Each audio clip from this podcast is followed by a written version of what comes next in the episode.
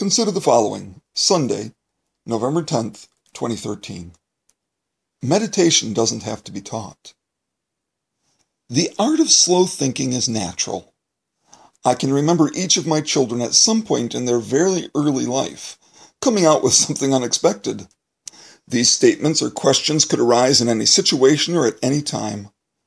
These gems of cognitive connection may bear no discernible link to the current circumstances, but they always evidence meditation. It's very likely that meditation performed properly, slowly, and naturally will produce a crystal clear, concise, and relevant question.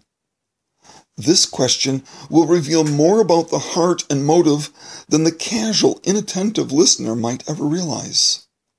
Suppose your child overhears a conversation about whether or not grandparents will be able to come for the child's birthday party. It seems Grandpa and Grandma may not make it because their car had to go to the shop or to have the transmission replaced, and so they would not have the car for a week.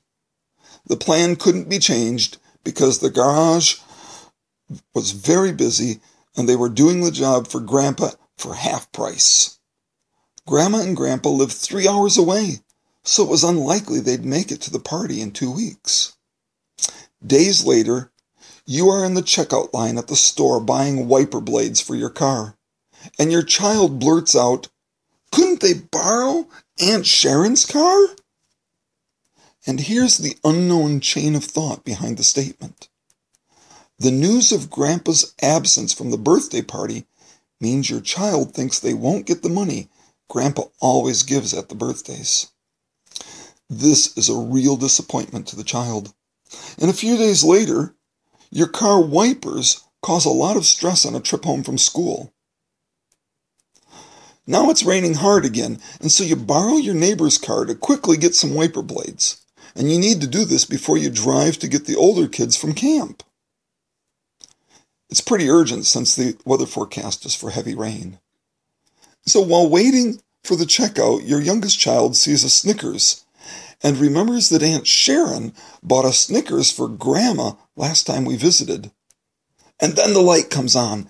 Aunt Sharon lives near Grandma and Grandpa's house. Aunt Sharon has a car. We just borrowed the neighbor's car. Couldn't they borrow Aunt Sharon's car? One form of meditation is driven by the recognition of a need and the patient, patient search for a solution to your dilemma. A lot of good meditation happens because of an acute awareness of need or desire. The child's active but relaxed mind accepts they can't solve the issues that are out of their league but they are looking for an answer. They are listening to all the new information and sifting through the old information. Snickers, the lack of money, Grandpa's gift, Aunt Sharon's proximity, wiper blades, borrowing the neighbor's car, all converge on a solution. As you consider meditation and the reading of God's Word this week, let me encourage you to identify your needs or the needs of the world. I've often noticed in my children a period of relative quiet during the meditation process. It is easy to miss this because you're busy and the quiet is welcome as a break from the nonstop requests and questions. But this quiet is the evidence of meditation. It doesn't mean that all of life stops. It does mean at times we need to concentrate. But we can concentrate in chunks while doing the washing up or standing in a queue. Meditation sees the complexity of life and draws on it all, no matter how seemingly unrelated, to find formerly unrecognized connections. I say unrecognized, but often meditation isn't comparative between people. It is usually a personal journey. It's possible that Grandpa would send the money. It's reasonable to think that Grandpa had already considered this. Or that Aunt Sharon's car, in all probability, was available. And probably no one except the child realized the severity of the need for the money. But meditation isn't about what others have already considered. Often it's highly personal, and so it takes responsibility itself to weigh all the data. Somewhere in the arena of family, cars, needs, and the wonderful world of possibilities, there lies a solution.